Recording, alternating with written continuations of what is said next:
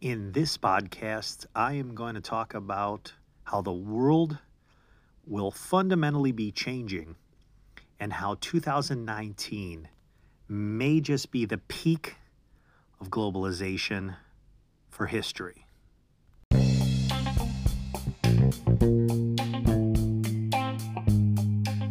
Welcome to Money Stuff. I'm Shane Allen, and I love talking about all things money.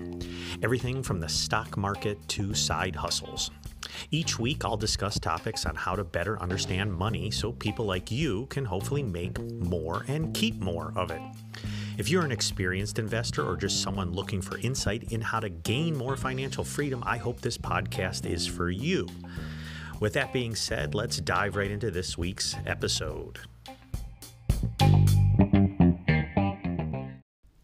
Okay, so the last time I put out a podcast, things have changed since then enormously. Um, and I wanted to maybe say, without exaggerating, that this might be the most important podcast.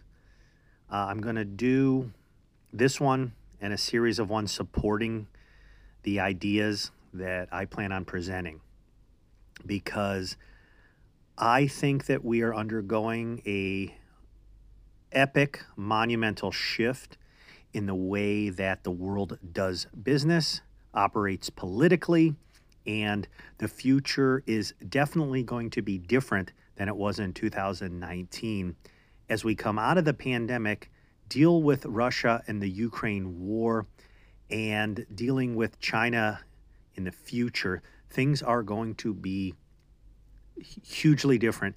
And trying to put together an investment strategy for that is uh, just dang near impossible. Uh, it's very difficult. I have one that I don't know if I'll get to in this episode, definitely in the coming episodes that are in line with this series. So, getting to it, let's talk about, let's start with inflation.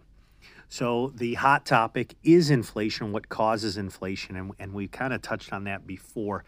But the important thing that I want to present is that inflation is not going to go away. It's not transitory, it's not temporary.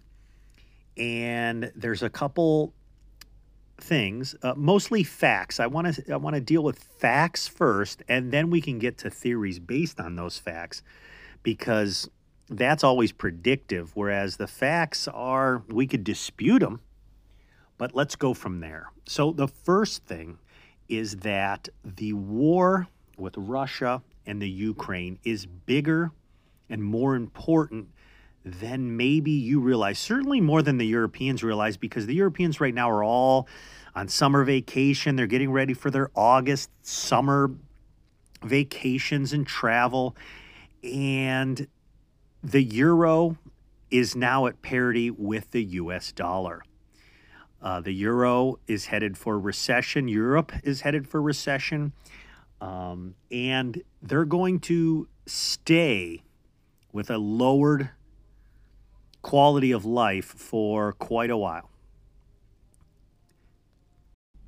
Now, inflation just isn't caused by more money chasing less products, although that is the core cause of it. So, but how do we get more money and how do we get less products are and services are is the the bigger question. And and then you have another variable which is the boomers retirement and their uh, the replacement the labor shortage. Okay. So first let's talk about why Europe is going to be stuck in bad times for the foreseeable future. And I hate saying 10 years, but it could be that long, it could be five. There's a couple variables in there, mainly Germany and the UK. How does Germany and the UK get out of its problem of being dependent on Russian natural gas and oil? Russia has about 4 million barrels a day getting taken offline or at least out of the supply to the west. This causes massive problems because where does Germany get it? Germany literally has a nat gas pipeline from Russia, Nord Stream 1. Nord Stream 2 is now dead. Okay, it's it's they're not going to do it. And Nord Stream 1 as of 2 days ago just got turned off, quote unquote, for 10 days maintenance. Although Russia might not turn it on. They want to send a message that they control the switch of their power and they want to toy with Germany and therefore Austria, Hungary, um, Italy. These countries also get uh, natural gas energy from Russia. So they want to exert some power and send a message, and Germany is in trouble. So Germany has to scramble, and they are scrambling to get their energy from somewhere else. Their nat gas isn't just for heating, it's to run those factories. It's to run those BMWs and Volkswagen factories that they need so much. So the quality of life for Germans will be going down for that number one reason is energy costs and food costs will be going up for them. The number two big reason is that their baby boomer generation did not have as many children, millennials, and Gen X and millennials that North Americans did, Americans, Canadians, and even Mexicans. So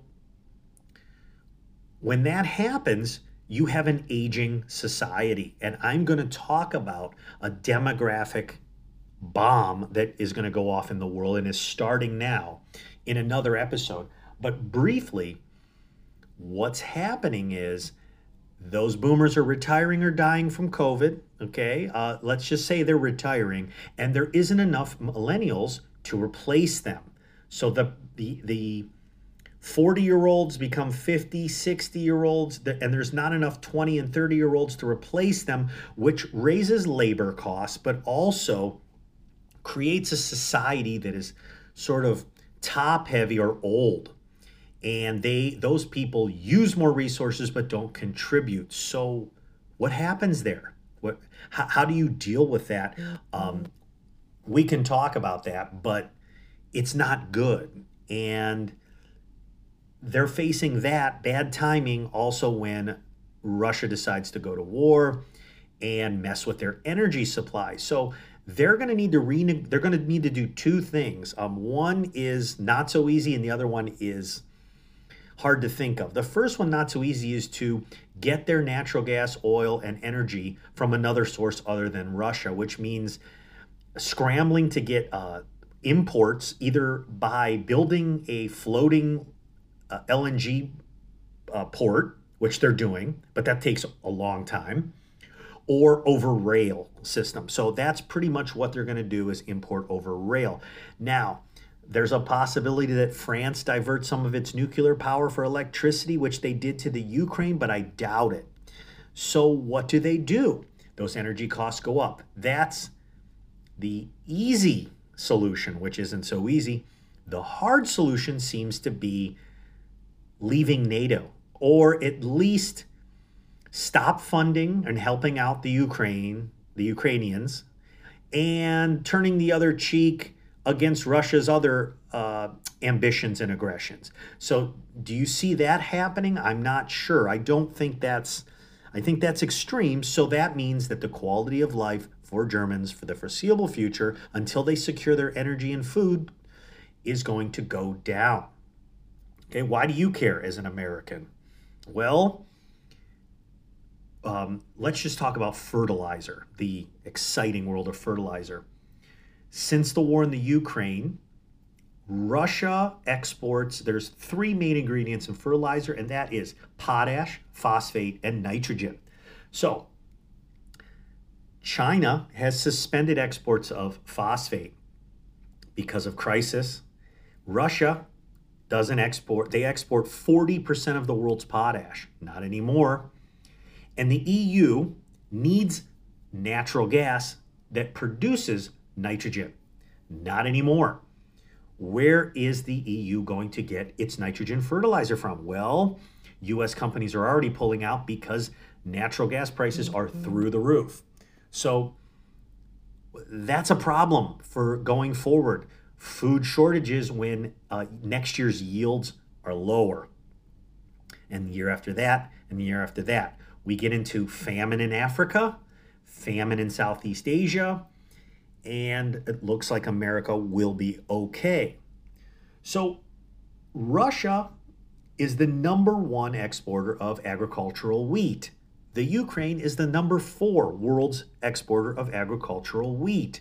What does this mean? It means food is now unstable in that part of the world, including Europe.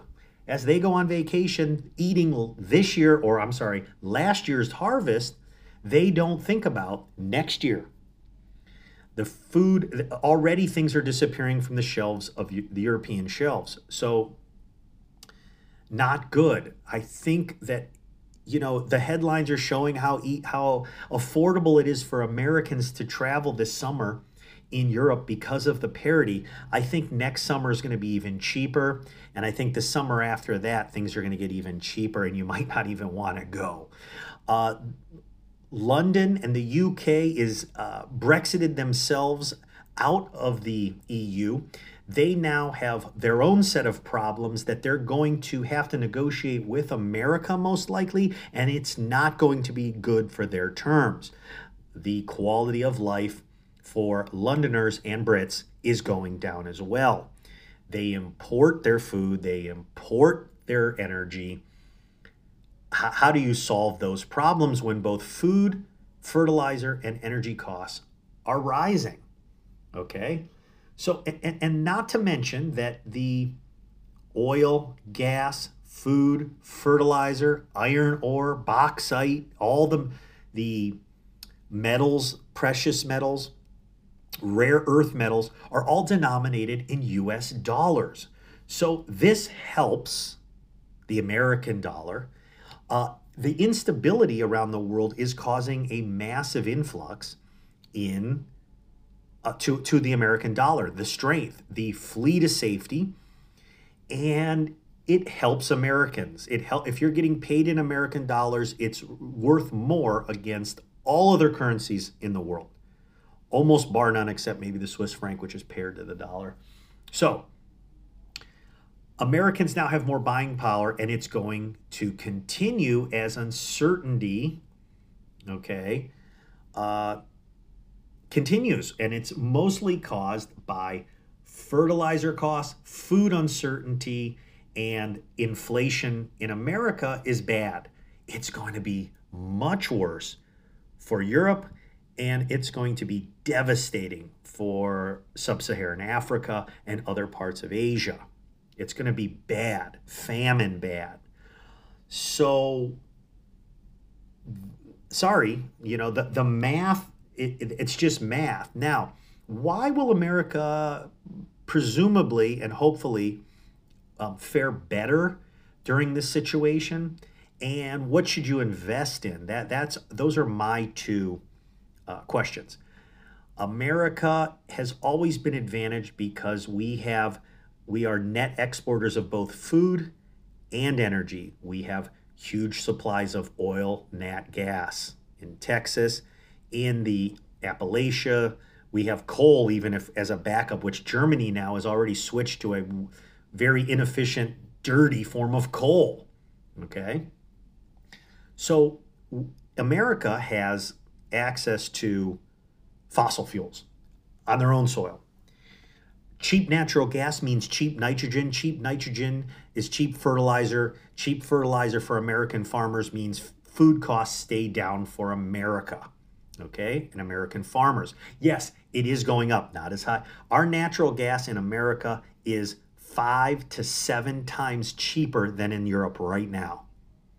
Imagine fertilizer being seven times more expensive in Europe than it is right now in America. What do you think that does to food costs for next year for planting? Farmers, first, what they do is they skimp on this year's crop. They just don't use as much fertilizer. Well, that means yields next year go down, food prices go up. Uh, the coming years, they start grinning and bearing it and buying the fertilizer and then they bake the price those costs into the future price if fuel goes up you have to put fuel in a tractor and how many times do you go over that field with that tractor that's fuel that you're burning that's input cost The cost of food and farming is going up. Thankfully, American farmers are the most efficient and productive farmers in the world, bar none. Several reasons equipment, technology, as well as our land. Our weather and our land, we have some of the best farmland, if not the best farmland in the world. We also have huge straight acres where a, a, a GPS controlled tractor can just plow and plant and harvest huge swaths of farmland acreage in just driving straight. Whereas when you get into China and Asia, their farmland just isn't as is fertile number one so they need more fertilizer to make it productive and two it's just it's not as straight or flat meaning more fuel costs more damage to equipment less efficiency uh, in i want to say don't quote me on the year i think it's 60 years the american farmer has produced gone from 40 bushels to 140 bushels from the same acre. Just to show you, it's over three times as productive. Uh, they are getting over three times as much produce from one acre. The rest of the world cannot say that. So, this gives us a huge advantage on the food front because our fertilizer remains affordable and our farmers are more productive with less. Okay, we also have Canada to provide the potash. Okay, so if we can import, Canada is the second exporter of potash, and they are a strategic partner of ours. This is a good thing because we need them. We need that. We need that fertilizer now.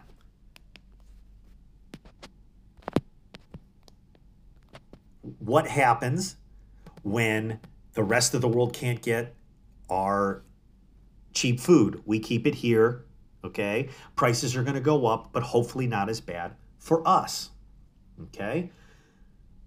We have arid land, we have the Mississippi River, which, believe it or not, still is massively used to transport the cheapest way to transport our food. And it's really convenient in the middle of our breadbasket, isn't it? So our food remains cheap, our energy remains cheap relative to the rest of the world. Remember, it hurts, but if you don't if you're not following what's going on in the rest of the world you need to know that it's double inflation is hitting everyone much worse than the united states because remember our dollar is strengthening. So we the, the government can continue to print money and the budget seems safe because people want our dollar and, they, and it will only get stronger as things deteriorate in the future. Good for america good for its partners and its trading partners not so good for Europe and Asia. We haven't even talked about China, but in the next part, I want to talk about the baby boomers retiring and how that's going to be a problem for Americans, Mexicans, and the rest of the world.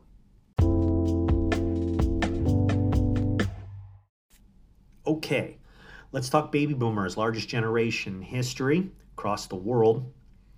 Um, after World War II, America made a deal with the world and said, let's go away from the old system uh, where we all kind of fend for ourselves and we're going to be your protector. We'll build our army, our military up, and we'll protect the trade routes for the world. You guys can focus on uh, domestic issues. Instead of defense, you get on our side against the Russians, and we will protect trade routes. We'll protect Middle East oil trade routes. We'll protect all the shipping routes in the sea. We'll, we'll build the world's largest navy ever seen. And you guys just have to uh, build our stuff for us. We're going to outsource our stuff at a cheaper price. You're going to build it. Your people are going to move away from being farmers and into the city. And you're gonna, your guys gonna, you're gonna, your lives are gonna improve. Just keep making our Christmas toys and our Walmart goods. That's where it ended up. All of that seems to have ended in 2019 before the pandemic shut the world down.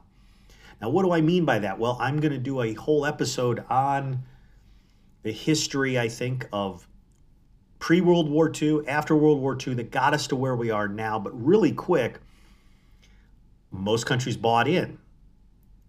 Uh, the, the last, what, 75 years have been pretty good for most countries that bought in and, and started producing goods and services. We protected all that. They got energy safely, and the deal worked out great. And we defeated Russia in the Cold War 30 years ago. Uh, Putin didn't like that. Putin didn't go away. So the thing is, the baby boomers in America had children. Okay? As a population ages, they become less productive and they consume less. That's not really ideal for a productive consumer economy. But Germany's boomers didn't have kids, the UK's boomers didn't have kids. Other countries, uh, you know, France boomers did. Uh, you know, there are countries in Europe that that have population replacement, but some of them don't. Now, Russia has a double problem. Their boomers did not have children, and their health care is so bad that the life expectancy in Russia is 59 years old. They don't even live to retirement. They have a huge stereotypical alcohol problem. So their health care is atrocious. They die early, before 60. And so their population is severely aging. Could be part of the reason they uh, had to act now there's many reasons why they had to act now in invading the Ukraine, but that is one of them pushing them. Okay? They need that population. 45 million live in the Ukraine. They need that the, the brain, the brains of the Ukraine. They need the, the breadbasket and the production of the Ukraine, the agriculture of the Ukraine to help support the future system if it's going to survive at all, which I personally think it's not. I think it's doomed itself, but there are outs, and the only out I see is if they pair with China. They they and China are now linked uh, in a like hand in hand, and they're sinking to the bottom because we haven't talked about China. China had one of the largest starving populations in the world, and then they enacted the one child policy for 30 years they had too much of a growing population that they couldn't feed and they couldn't put to work. So they enacted a one child only policy, which worked. And now they let it go on for too long. And now it's created the fastest, most rapidly aging population in human history. And it's going to be bad for China because they have so many aging boomers that no one is there to replace them. How are they going to replace these people in the factories? How are they going to replace them anywhere as consumers? When when when the boomers stop consuming and start dying and retiring when they consume less, who's what what what part of their society is going to replace them when the next generation is half the size, if not 30% of the size because of their one child policy? Their population will be cut in half within the next 50 years, according to census data from Shanghai. That's not good. This is why they're making rumblings now, because they know that leaders know that th- these are numbers that you can't just breed away. Let's say they, they forced everyone in China to have a kid tomorrow. It would take 20 years for them to even enter the workforce. And even then, they're at low level, low quality jobs. When do they start taking over the high important jobs in the economy. 30? So that's 30 years from now before they can, and that's forcing everyone to have a child. Okay? China is going to look like a very different country in five to 10 years. Okay? And they know it. So what do they do? What, what, what are you going to do? What are they going to do?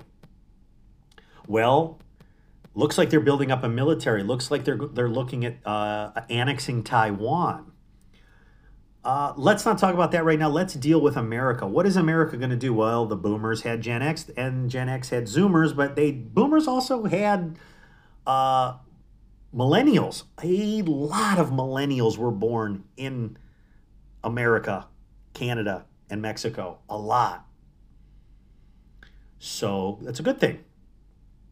Now, they're the number one job workers they're now uh, earning and spending money they're saving a little bit of money and the millennials if you don't want to hear it if you're one of these class or you know generation war people the millennials are going to save america just by their numbers but In 2022, there were 400,000 job shortages in America.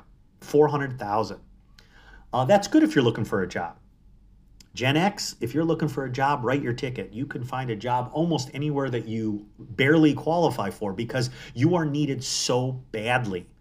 Uh, why do you? This is going to cause labor inflation. It's going to cause labor costs to rise, and it's going to it's going to be one of the things that keeps inflation going higher. By 2034, we're going to have 900,000 job shortages as all the boomers are now either dead or are in retirement homes. They're not doing anything. Okay. They're already almost all retired next year, 65 and older. So these are numbers, these are facts, these are this, this is math. All right. Uh, the pandemic sped up their retirement. It pushed them out. I remember for years, millennials were complaining that they couldn't get promoted because boomers wouldn't retire. Well, pandemic made them realize it's not so bad. I'm staying home. And now there's a job shortage. There's a shortage of truckers. There's a shortage of port workers, dock workers, ship captains. And that's why your Amazon packages and Christmas is a nightmare because UPS and FedEx can't find the people that, that the boomers used to drive those trucks. 40 hours a week, 60 hours a week. There's a nursing shortage, okay? There are labor shortages everywhere in every sector in America, but it's not as bad as Europe. It's not as bad as China. It's not as bad as Germany. And it's not as bad as Russia. Just remember that. We're going to be okay. It's going to be bumpy. We're going to adjust. Why? Because productivity. Uh, Tesla uses robots in its factory, and by some studies, each robot replaces 14 workers. So if you can replace 14 workers with one robot, that helps reduce the damage of a shortage of labor. Japan has been is one of the oldest populations in the world and they've been keeping afloat because their productivity through robotics is so good it's able to Japan uses robotics in their fast food they they have burger flipper robots. They have burger, you know, robots that dump the fries in the fryer. They have robots that feed sushi. Okay, they don't need waitresses and waiters and fast food workers as much because of this. So it's not going to be as bad as if we can increase productivity. Now, the consumer is sitting on $2 trillion in America from pandemic payouts that's going to push demand still keep going. There's two ways to stop inflation. Decrease demand, as we're doing with housing right now because interest rates are so high, people are stopping buying houses, and incre- increase supply. How do we do that? That's what's next. So now you kind of see where I'm going with this you kind of see, hopefully, the future laid out and its uncertainty. So the question becomes where do you put your excess money, your investment money that's going to be safe for the next five years or the future, depending on your time horizon? Uh, personally, I've been looking for American only companies. That's all I'm interested in. They're going to have the most advantages, both dollar advantages, regulatory advantages, etc. I'm not interested in outside of American companies at this point. The risk is too great. So, if you want to look, have at it. But I'm sure they're out there, but I just think it's much better strategy to focus on American based companies. And that's the first part. Second part is where does their supply chain come from? I think that exposure in China is obviously a red flag. And I'm looking at two companies that I recently sold completely out of, and that is Apple and Tesla. I think that if their major markets are China in the next five years, you you have uncertainty. I, I don't want to say anything is predictable in that sense. They're definitely going to fail. They're definitely going to have problems, etc. I just think the uncertainty is there that other companies don't have. So you may keep your money in Apple and Tesla, and you may do well, but I think that the risk factor might outweigh the reward in those two cases because chip supply, supply chain issues are already hurting both of them. Not to mention sales in China uh, could be bad. If their consumers lose buying power, how, how they're not going to buy the most expensive products in the market. Apple is the most expensive phone in the Chinese market. Tesla, you know, a very upper end vehicle for the Chinese market. They sell a lot of them there. So if that consumer is uh, pressured financially because of numerous issues, where the sales from around the world have to make up for that, that stock is is really poised for uh, a downside. Apple has outs, so to speak. They can move their production of some of their parts to Vietnam or outside of China. The problem Apple has is it's one of the most complicated supply chains ever in human history 1,200 different parts. Okay. It's in like, I don't know, 40 countries they get supplies from, 40 different countries. That is a product that is wholly dependent on globalization working smoothly and efficiently. And when it doesn't, if it breaks down even more, they're going to have issues, major supply issues. And if you can't get your product to market, you can't sell it. And if you can't sell it, you can't make a profit. No thanks. I'm out of Apple. So w- that brings us to what those are two perfect examples of dangerous. Uh, you know, they may solve it, but in America, right now I'm looking at just some really, in a sense, boring things. I'm looking at the largest fertilizer producers in America and Canada, Nutrien. I'm looking for CF Industries. I'm looking for nat gas pipelines, nat gas producers, uh, LNG. I'm looking for um, Plains All American, PAA. Okay. So those those things. Uh, okay. Nat gas, oil refineries. Those things, I think, are going to be around if you remove 5% of the global oil supply and oil prices go up those companies i mean oil is going to go up to 150 ExxonMobil, Royal Dutch Shell, not an American company, has some exposure to Russia, 25 billion exposure to Russia, but uh, pays a dividend, has some upside, has some diversity. ExxonMobil has nat gas and oil, pays a good dividend. Uh, Verizon pays a good dividend. I mean, these are boring, but they're going to outperform. They're, this is a storm coming. So you have to buckle down. Uh, I, I'm sticking to nat gas, oil, pipelines, fertilizers. I'm, I'm not going into like Caterpillar and uh, John Deere yet because I think they have too much exposure to the rest of the world. And I think the rest of the, world, if it goes into a deep recession, will stop buying those exports there. So I'm not there yet.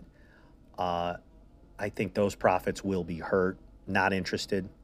I want things that operate in America and their end consumer is American. So think of this eh, think of this exposure that you have like you you're a country and your population goes to work in a factory and the raw materials for that product that that factory is making are imported from another country, say sub-Saharan Africa, say Russia, wherever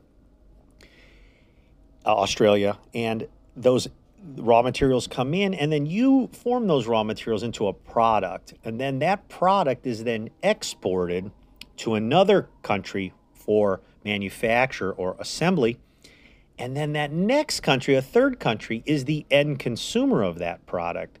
Most of the time, that is the United States. Now, if the United States chooses to stop importing that product or put a tariff on it. Look at that supply chain exposure. What what what is that country that is just manufacturing that uh, raw material? What what what what do they have? Their end consumer isn't within the country. That's a problem for China as their population uh, falls. It's a problem for Vietnam. It's not so much a problem for Australia. I think Australia will be okay. And I think America, North America will be okay too. I think Mexico and Canada will also be okay because of their partnership with America. So if you can if you could mine it or make it in America and then get it to your consumer in America with minimal supply chain outside of that, and your end consumer is also in America buying things in American dollars, you're going to do well because your profit margins will remain and your consumer's buying power is going to hold up. The American consumer is sitting on $2 trillion in bank accounts right now. So the money is there. Maybe in Amazon Okay, Amazon is looking like a good bet right now because the American consumer is still strong. The job market in America is still strong. Wage growth uh, trying to keep up with inflation this year and last year, even though it's almost impossible. But uh, wage growth is keeping up. So the American consumer is strong, buying Amazon products primarily in America, not to mention all of that computing and Amazon Web Services that is a huge part of their business from the corporate or enterprise side. So that could be a play in tech. I like Amazon and I still like Google, uh, Microsoft as well. Those are the only three there. I do like chip makers, though. I think that the chip makers, Intel, been beat up lately. Taiwan Semiconductor is just. I, I bought some of them recently, but the problem is they have China exposure. They are building a factory in America. If you notice, Intel announcing massive factory builds in America. Steel, okay, U.S. Steel, Nucor, largest steel producers in America, coming back and building bigger production plants in America. Manufacturing is coming back to America because these CEOs see the writing on the wall. They did not like the experience of their supply chain, okay? getting disrupted, and they saw the havoc that it that it caused. It's going to take years, though, to build these factories out and these uh, advancements. So it could be rocky, but this is what I'm saying. They're going to need the nat gas. They're going to need the energy. Uh, they're going to need the oil. They're going to need the electricity. Uh, so pipelines get that there. Um, I, I, like Verizon because it's a, an American cell phone company. Uh, where, where's their supply chain disruption? Okay. So I, I think you need to really notice I don't mention any of these Coinbases, cryptos. I think all that stuff is just total speculation. You're really asking for detonation if you go out and put your uh, neck out that far. I think for the next couple years, uncertainty is going to rule, and you need to uh, organize your portfolio for uncertainty. Okay, you, don't get far out there. I mean, you, you want to take some risks. You're, you're gonna you better have huge return capability then. But I do like chip makers. I do like American chip makers. I, you know, you want to see everything tied to America. Um, as I said, seed. I, I like. I do have one company. Uh, is a Israeli company that is a large uh, fertilizer producer as well. They have secured contracts. Now, you know, in turmoil, contracts are just pieces of paper, but they have secured uh, fertilizer contracts with Europe and Middle East that makes them pretty secure. Okay. So I, I think that if you have access to fertilizer at a set price, you're going to make money. And, and that's what I'm looking for from the fertilizer producers because the shortage in Russia and the Ukraine and China is going to cause massive problems. So, and then getting the oil and nat gas from the refiners to the pipe through the pipelines and, and then charging for that service is what PAA is a, a company that does. There are many midstream companies. Uh, do your research, and but but this is what I'm trying to say. You look at these sectors, and in downturns they should be fine. Now, some people say that during recessions, people use less gas, less oil, you know, and when the price goes up too high, people the demand, you know, hits a ceiling. I've read articles that say that the American consumer can can afford $7 gas. I don't want to see it go to $7 and test that theory. My point is that we the American consumer is strong enough to withstand begrudgingly complaining it might cost Joe Biden his presidency and, and, and Democrats the Congress. Okay. Whether or not that's connected or not, you know, it, my point is that it's going to be hard to keep gas prices down in this environment when Russia is taking the when that oil is off the market. So Joe Biden is in Saudi Arabia right now negotiating with the crown prince, who he condemned during his campaign, and now he's fist bumping him because he needs to secure this deal. Okay, and and now don't get me wrong that the U.S. does not import Saudi oil as much as the rest of the world does. China is their biggest buyer by far. But remember, that petrodollar and the strength of the American dollar is important not just for the American consumer, but for political leverage. Okay, we that the strong king dollar, I'm a firm believer in it, gives America huge geopolitical leverage over everyone. China and Russia have been trying to unseat the dollar, the American dollar, as the world's reserve currency for a decade, if not longer, and no one wants, no one wants that ruble Okay, the ruble and the and the Chinese yuan are trapped. As soon as they open those those currencies up to the broader market, they flee. Owners of those dollars have been trying to leak out as fast as they can because the, the no one's gonna the yuan is a pipe dream because it's too manipulated and the ruble come on it, the, russia's done so you want to stick to the american dollar and you want to stick to American companies, is my thesis based on what I've laid out. If you disagree, let me know.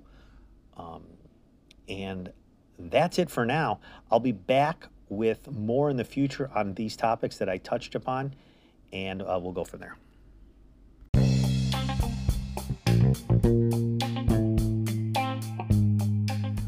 Okay, thanks for listening, and I really hope you enjoyed this episode. But if you've been putting off saving and investing, I hope that this is your wake up call to start taking it seriously now. Putting a plan into action is just the first step. But if you enjoyed this podcast episode, please leave a review on your platform of choice. And remember, you work hard for your money, so make your money work hard for you.